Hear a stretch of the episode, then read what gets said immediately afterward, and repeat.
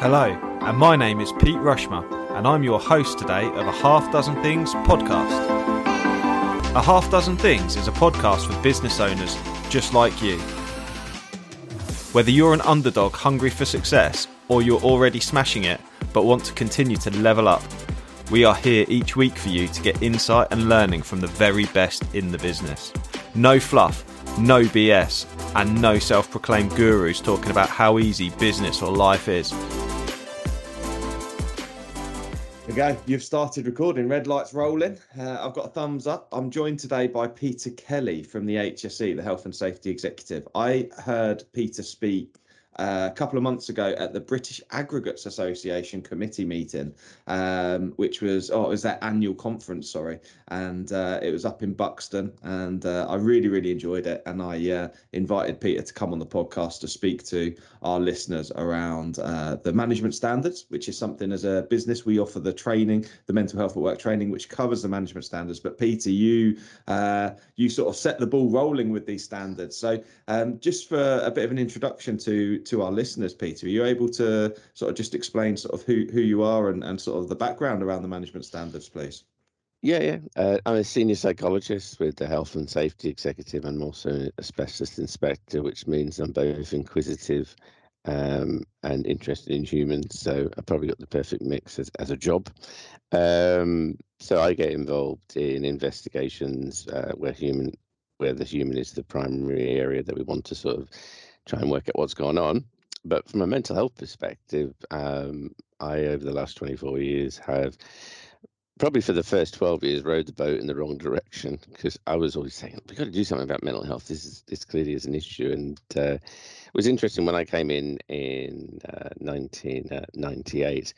Uh, it, we were just coming into the new uh, the new the new Labour government was coming in, and they came in and said, "Oh, it's outrageous! You've got nine million days lost to work-related stress. You need to do something about it."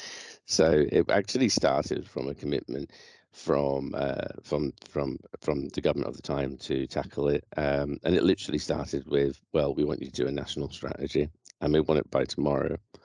um, and we were we were um, we were actually at a conference in Cardiff, myself and Colin and Dave, who were working at the time, other psychologists, and uh, we sat down with a bottle of wine and we started started off with this strategy, and after the second bottle, it got really good.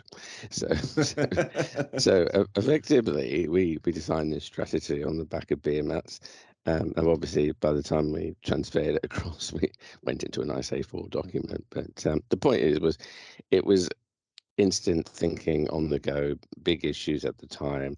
We'd just gone through um, the, the, the, the, wave of crystals and crystal healing and everything else, you know, because that was what we are doing in the in the 90s, weren't we? We were, we were sort of um, new age and everything else. And people are thinking, concentrating very much down the individual, and they weren't addressing the organizational factors. And that's what the management sound is set out to do, is to address organizational factors in work and how they impact on people's uh, sort of mental health and uh, more actually how they, they experience work related stress. Because if we understand mental health but what we've got is you can experience work related stress and then not necessarily have mental health. Mm-hmm. you can experience uh, an enduring um, work related stress and that can lead to mental health. Uh, so it, so the point being is that uh, the the the concept of work related stress are those things in work that cause conflict. Now, if they're managed, then you reduce the conflict. If they're not managed, then they become a pressure point. So high demands is one issue. High demands, low control, low support, which we'll cover, which are three of the management standards, six in total. Mm-hmm. Um, if you've got high demands, low control, low support, you've got the, the perfect sort of um, the perfect sort of environment in, for which work related stress will lead to absences yeah and that's Perfect. what we we did and that was based yeah. on guess what that was based on sound scientific evidence uh, from uh, it's called the demands control support model it's by Karasek if you're interested you'll you, uh, you know listeners are interested google it um, and it, and it, and it's a, uh, attached to the management standards with three additional areas. One is role, the other is um, the other is support, etc. So you've got role, um, you've got change. Here we go. Why have I got role change, demands control support, role relationship and change? Yeah, there you go. So No, absolutely. You've just uh, you just rattled rattled off the the, the six uh, the six areas, Peter. I appreciate that. Um, Peter, um, just out of interest, I find that when we go to offer our training to uh, to companies and to organizations. And we explain to them that ours follows an organizational approach. So it's very useful as a business from an organizational point of view to help them structure the business to look to reduce areas of stress in their business. We kind of come up against this mental health first aider type um, concept. What's your thoughts around the mental health first aider and training individuals within an organisation to be to be mental health first aiders? Because I, I believe there's some challenges around that. I think it can work as part of a larger organisational approach, um, but it it there needs to be an organisational approach. You can't just put mental health first aiders into a, a stressful environment and expect mental health to be fixed in an organisation. No, no, absolutely. I mean, this would be the first and only geeky bit that I'll give you. But um, where we where we're looking at is uh, is this concept of primary, tertiary, uh, primary, secondary, and tertiary. So tertiary is at the individual level. Secondary is at the level of, of, of management or support and can be a range of things like teaching you mindfulness and resilience could be a tertiary intervention. Primary is where the where we, where we as the regulator are interested because guess what? You're duty bound under the health and safety law to do a risk assessment for for all health issues not just oh it's physical therefore we're not we won't do stress. That's reg 3 of the management regs. Reg 5 requires you to do something about it. This isn't like this isn't not a nice to this is a definitive process we would expect. So we're going to do an investigation. We want to know have you done a risk assessment because you're aware you've got problems. How have you where you've got them? How many of your listeners do staff surveys? Hello. They all come back and say, I'm happy and healthy. Most of the time, they come back and say, I'm happy and healthy in this area, but not this area. Well, the, this, the, the not this area is the area that you then think, oh, maybe I need to do something, or maybe I need to to, to uh, tackle that. So, um, perfect. Yeah. So the, the, the tertiary stuff, which is very much based around the individual. So when you're doing mental health first aid, and I, and, I, and I've said this to them, I would gave my right arm for um, for over eight hundred thousand people informed about mental health. Okay, so that's how many uh, at the moment there are mental health first aiders. Um, what I uh, and in doing that, their their their, their informedness is, is useful at that tertiary level. It gets people through a difficult a, a difficult area or patch. The problem I have and and it's not necessary as a consequence of necessary mental first aid. Is people just go, well, I'll put a mental first aider in, but then they don't have a system afterwards to deal with whatever that means for that person. The other thing is we simply get people to do mental first aid and not realize that actually they need support. Yeah? yeah. So they they themselves may hear information that's going to cause distress to them. If you don't have the support for your mental health first aiders, then you've got a liability issue. If you don't, um, and if you solely believe having a mental first aider is going to make me happy, then that's not the case as an inspector, because it does. It's a tertiary intervention. It's at the individual level. We're expecting you to tackle this at organisational level. If you have a job that's the demands are so excessive that uh, you've got 20 people to 20 people on that particular job and 10 or 15 of them are saying, I can't do this. You haven't got 10 or 15 people who are weak, who are, who are uh, in, in difficult situations. You've got 10 or 15 people that are in a system that isn't working. And that's what we're trying to say. Change the system. I mean, um, you know, we're, we're all, as I think at the conference, I did this phone thing.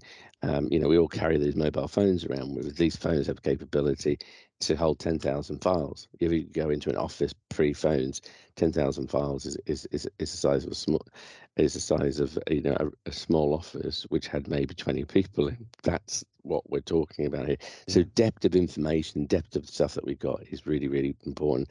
What we, what we um, have seen over the last 30 years is, is a move away from managing um, managing the demands of, for the people to managing the demands of the systems that we've got. And the, the systems will do one thing: they always create more demand. yeah. So you have to put restrictions in the system. So that's why some of the, some um, some companies um, in the European Union, in particularly like say Deutsche Post uh, and and that uh, they switch uh, and uh, Deutsche Bank as well, they switch their emails off at mm-hmm. seven o'clock at night. They're forcing people to actually have quality time.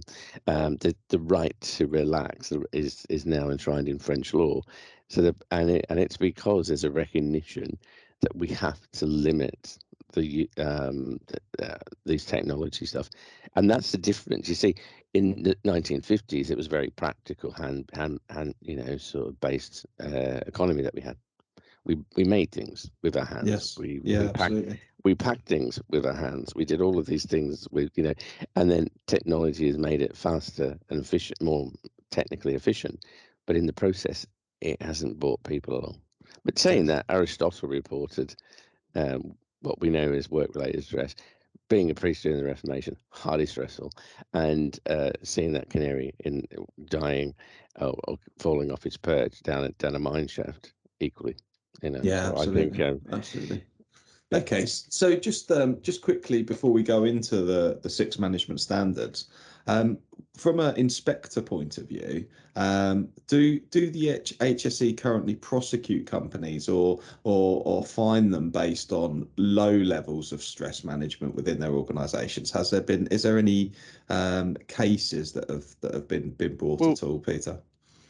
It's highly unlikely that we will take a prosecution to let that, that, yeah. that goes to court. I think um, we have um, put improvement notices into organisations, and we put those in with under enshrined under the Health and Safety at Work Act is Section Two, which requires you to manage people's health and safety at work and exposure to hazards.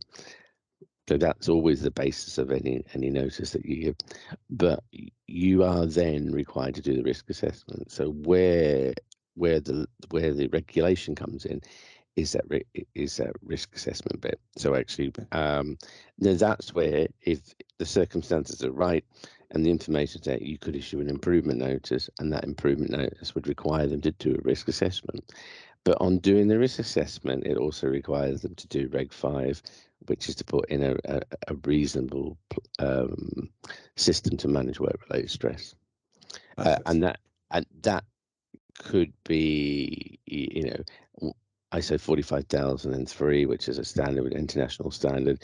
It could be um, the farmer. If your if your listeners are into Farmer and Stevenson did a review, and it had six elements, and one of those was a was a mental health plan that actually showed what you do when people are at the start of the process of developing mental health issues, and when they're off. Because remember, it's a continuum, and what we're trying to do is to reduce the amount of people going off. Because it's 17.9 million days lost to work-related stress, and at 828,000 people off one week into the pandemic, not pandemic data. This right, there was a problem Okay. That's by the way that that's two million, two and a half, two point four million increase in one year pre-pandemic. Wow.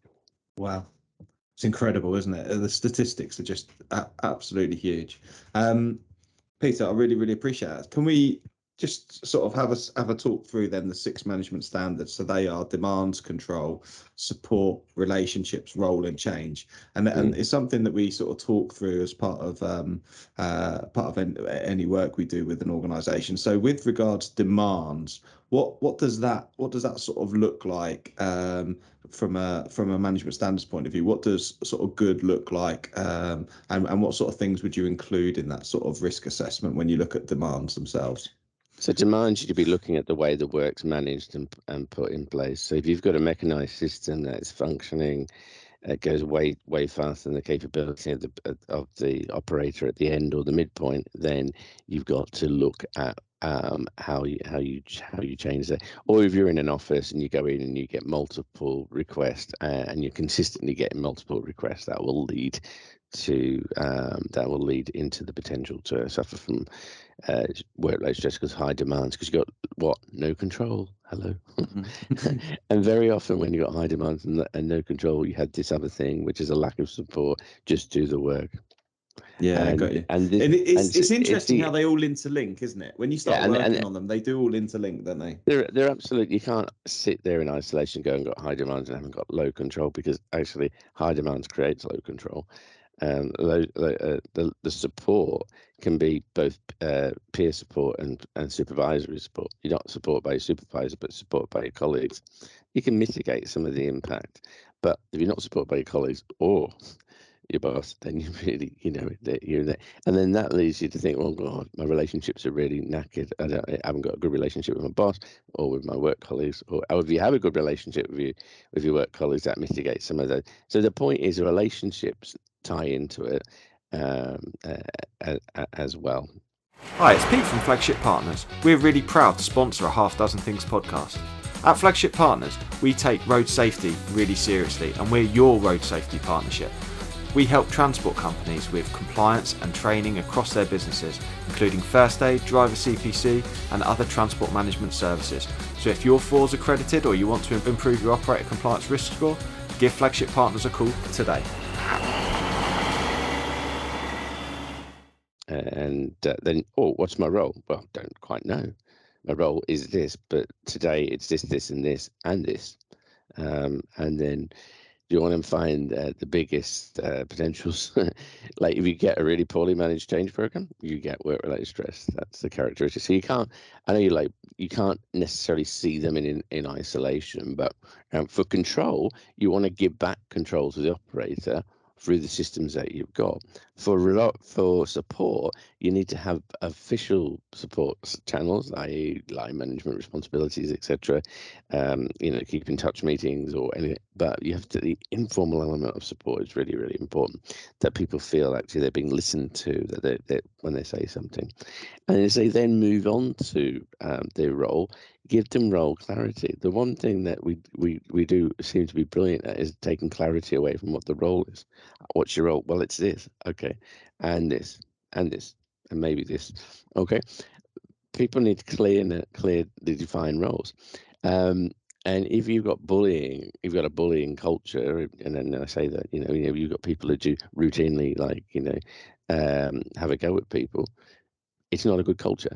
That's going to be that has to be addressed. The relationships, uh, taking it back to its purest form, is if bullying is there, you can't you know you have to address that and you cannot say oh it's okay it's fine it's like no it's not because that leads to a lack of control a, a feeling uh, feeling unsupported um, and it impacts um, you know on on a range of other elements uh, of your behavior and then you go to the role and, you, and your clarity of the role as we just discovered is sort of important and then you pop everything into change and you go here it's fine and now I asked you, I'll- mean, I'll give this the illustration. What did the pandemic do for the six areas? Think about this.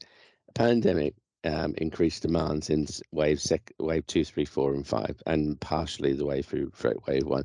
It took complete and utter control away. Mhm. Okay, it led to a breakdown in support mechanisms between uh, businesses and people who were working at home, who weren't working at home, were working on site, and and, and their management or bosses were working at home.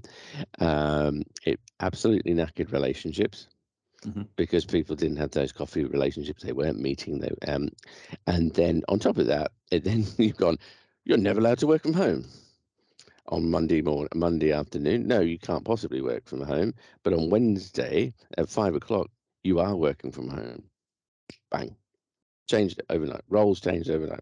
Well, that's okay. We gave people computers, we gave them we gave them screens, and then we had this, everything's fine here. Reality is we we simply gave them the technology. We didn't actually think about the behavioural stuff, and then we sweep it along. And what have you got? The biggest unprepared change program in a hundred years, and we mm-hmm. know all of this stuff on the mental health and all of this stuff on stress was predictable because we we were able to track the 1918 Spanish flu pandemic. What happened after the Spanish flu pandemic? The Great Depression and um, an increase in mental ill health. Wow. So that's why we know what was going to happen. Well, what hadn't happened at that time was they were coming together at the same time. So you know, actually, we've got a we had a global pandemic and a global recession coming together. Perfect storm, which is I think the presentation I did for you. Yeah, absolutely. I think um, I just think it's uh, it's it's fascinating ha- fascinating how much impact that's had on the way we work organisationally, and actually, there's very little recognition. I think from a lot of businesses around actually they can they can proactively improve and um, and help support their people by implementing the management standards, by reviewing them, by by making it a part of what they do. Mm. By actually saying we're going to look after our people, mm. you know, um, well-being isn't just about it, about giving someone physical in, in stuff to do. It's not just exclusively about um, you know, head massage or whatever else you want to do. Um, it is about physical health, you know, going for cycling, gym membership, but it's also about having conversations with people and designing jobs around people. Okay. Yeah. yeah. And not people around the jobs. Absolutely. Um, so and just, what we do at the moment is we do the second. We go, oh, yeah. you're going to fit this role. Yeah, yeah. We look at the machine needs of the business and then we we we we, we see people as resource don't we? Human resources we see them as a resource to go and implement a job. What other tools are there sort of in the arsenal from hse i'm aware of sort of how um that there's stress indicator tools and those kinds of things. How do you how do, how do you sort of see see organization sort of pulling these together? Would you suggest that they uh. you know because there's sorry I'll, I'll shut up. You're going to talk then you, are given the management standards, which is the outline, which is there. You talk about the talking toolkits about how you have conversations with people around um, around work related stress. Um, you look at your own internal resources around um, some of the findings from the Farmer and Stevenson review about what you need to have have a mental health plan in place about what you're going to do to promote positive mental health and reduce mental ill health. And I think that's the important um, important uh, definition here. Uh, you know, mental illness is a consequence of poorly managed mental health. We're not managing people's mental health. We have the potential for mental um, mental ill health to occur. And what what is manage people's managing mental health? It's the health and well-being initiatives that we do that seek to make workplaces better, that look at you know helping people to be better and stronger. So in that context, you can do resilience training, you can do mindfulness training, but if you put them back into a toxic organization, they're going to, which is, you know, looking at the process, you're going to potentially give them all the, give these skills and then make them acutely aware of how, how bad their workplace is, which I kind of think is kind of ironic, really, isn't it? So, mm. So yeah, and so we've got these resources that sit within the HSE, and then uh, I know we're going to I'll cover it now, but we've got the um, a new standard by ISO um, International Standards Organization called forty five thousand and three, and that looks at um, psychological health and safety in the workplace. Um, I was part of a group that developed that. Um, it was three years of life and lots of meetings, including meetings at 12 o'clock at night because it's a global thing. So, you, you know, obviously I took time off the following day, put in my own health and well-being. Um, and, uh, and that itself is a management system. Now, health and safety looks to see that you have a management system for health and safety what you now have in ISO 45003 is a management system for uh, psychological health and safety, which is tied into um, 45001, which is the management system standard. And then there are multiple amounts of uh, resources out there on the web about how you can tackle work related stress, how you improve people's mental health. You've just got to decide what's right for you as an organization. And but here's the thing if you assume you know what your people want, but you don't ask your people what they want, then you're in trouble. and this is what happens. We go. This is what the top what, what top down processing. As management, we tell you what to do. As employees or as um, people uh, further down, they're expected to respond. So that top down management is where you get most failures because um, your employees might not realize why they want to change or why they why they should be doing it in the first place. Um, there's a lovely model by a guy called Prochaska called the uh, stage change model. And it talks about these two principles of pre contemplation. Most people in an organization, pre contemplation, don't know why I need to change. But I do know why I need to change. don't know why they want to do this. A lot of people in management are at contemplation. We've got to change for this. But that's not communicated with the workforce. So there's a dis- disjoint between the workforce and uh, and and sometimes the supervisor or management positions. So uh, you've got to bring everyone along on, on that journey, and that's where I think you get this uh, disconnect, um, which happens all the time.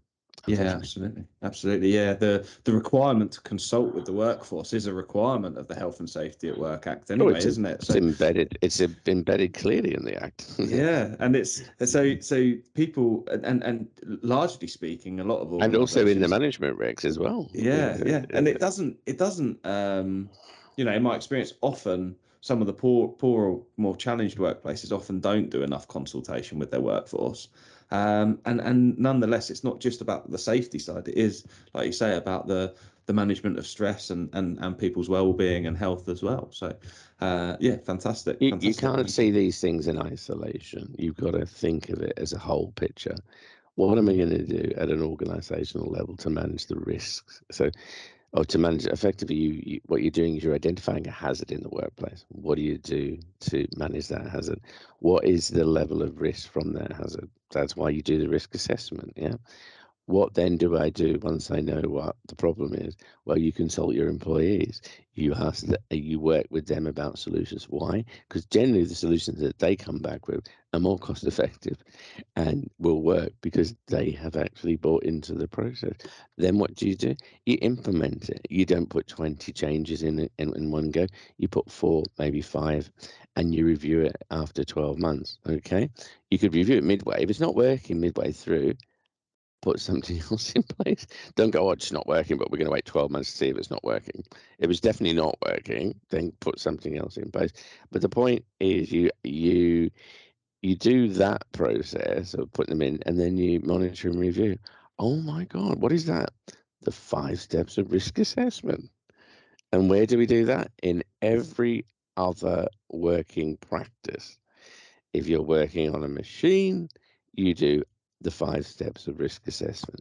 If you're working on a lathe, if you're out on a construction site, wherever you are, you're routinely doing risk assessments. But what we're saying is you've got to think also, how do I do a risk assessment for work related stress?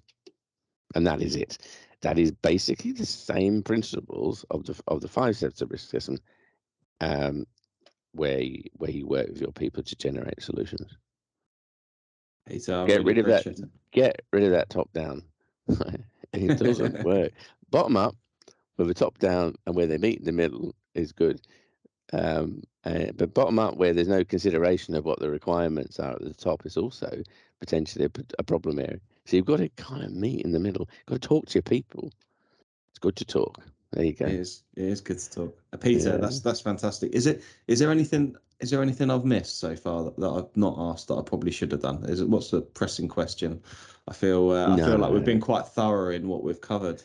Yeah, no, I don't, I don't, I don't, I don't there's, there's any sort of pressing question. I, what I would say to you is the narrative of work has changed, and we've got to uh, embrace the situation that we find ourselves in.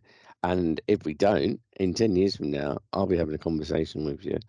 I'll be 65 and I'll I'll be saying the same thing, which is we had a once in generation opportunity. It's now, and if we don't do it, if we don't tackle work related stress and we don't improve people's experience of mental health at work, we risk huge impacts uh, on a on a on a community, on an individual and, and on, on workplace. But more than that, if we don't start do, tackling what is clearly a mental health crisis as that we that we were coming into and what we're now seeing because of the pandemic, we ain't going to get out of this.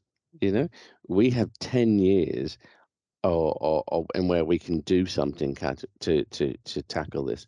Uh, and I want to be involved in that. I don't want to be people going, "Oh, it's too hard." It's too hard. Can't do anything about it. Well, asbestos was too hard. Welding fumes was too hard.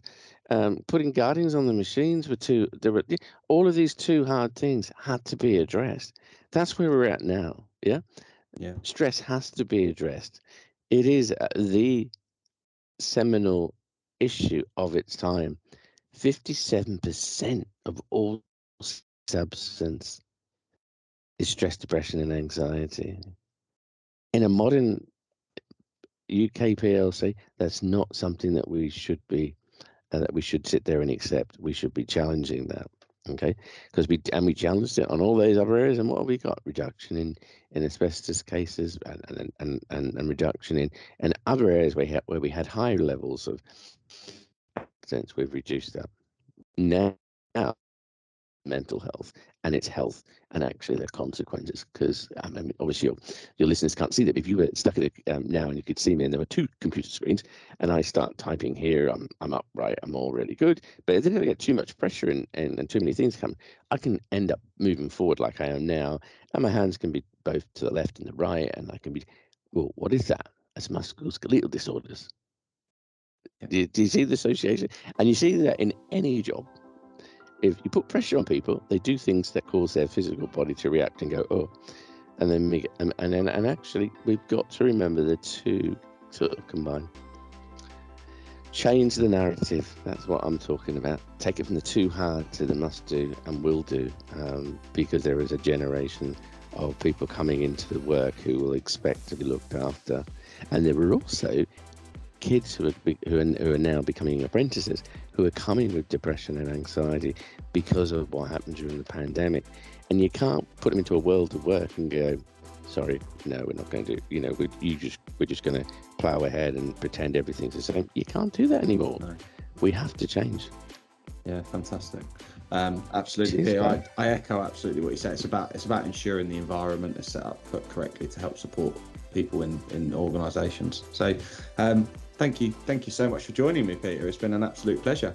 I really, really appreciate it. And I think uh, we smashed through we smashed through 30 minutes there of uh, fantastic content. Yeah, thank you. Uh, thank, you. Thank you very much. You could talk for a long time on this, but you know, yeah, got, got to make it uh, accessible for people, haven't we? We've got to make it accessible. Yeah, yeah, yeah. But uh, you know, um, honestly, I, I I take the passion of one person over the the lack of passion from a hundred people. So be passionate about this. This is our this is our time. This is the time. You know, um, and I don't want to be doing this in ten years. To, I want somebody else to be saying, "We're getting it right. We're starting to get it right. We're getting it right." But it will take ten years to probably to get it right. But I tell you what, we don't kick off in the next five years and get some real major Im- impact, then yeah, uh, yeah. And then I'll come back to uh, I'll come back to have a chat to you next year and the year after. Keep going. Do it. Do it. I appreciate it, Peter. Thank you very much All for right. joining me today. I really Cheers, appreciate mate. it. You take care now. Thank you very much. Bye bye now. I really hope you loved today's episode, and if you did, please make sure you subscribe and listen out for future episodes too. Please do share it across your social media channels. We hope to reach more and help more people. If you want to find out more about me, my name's Pete Rushmer. You'll find me across any social media channel and my business, Flagship Partners, and we're your partners in success across your business. Thank you. See you again soon.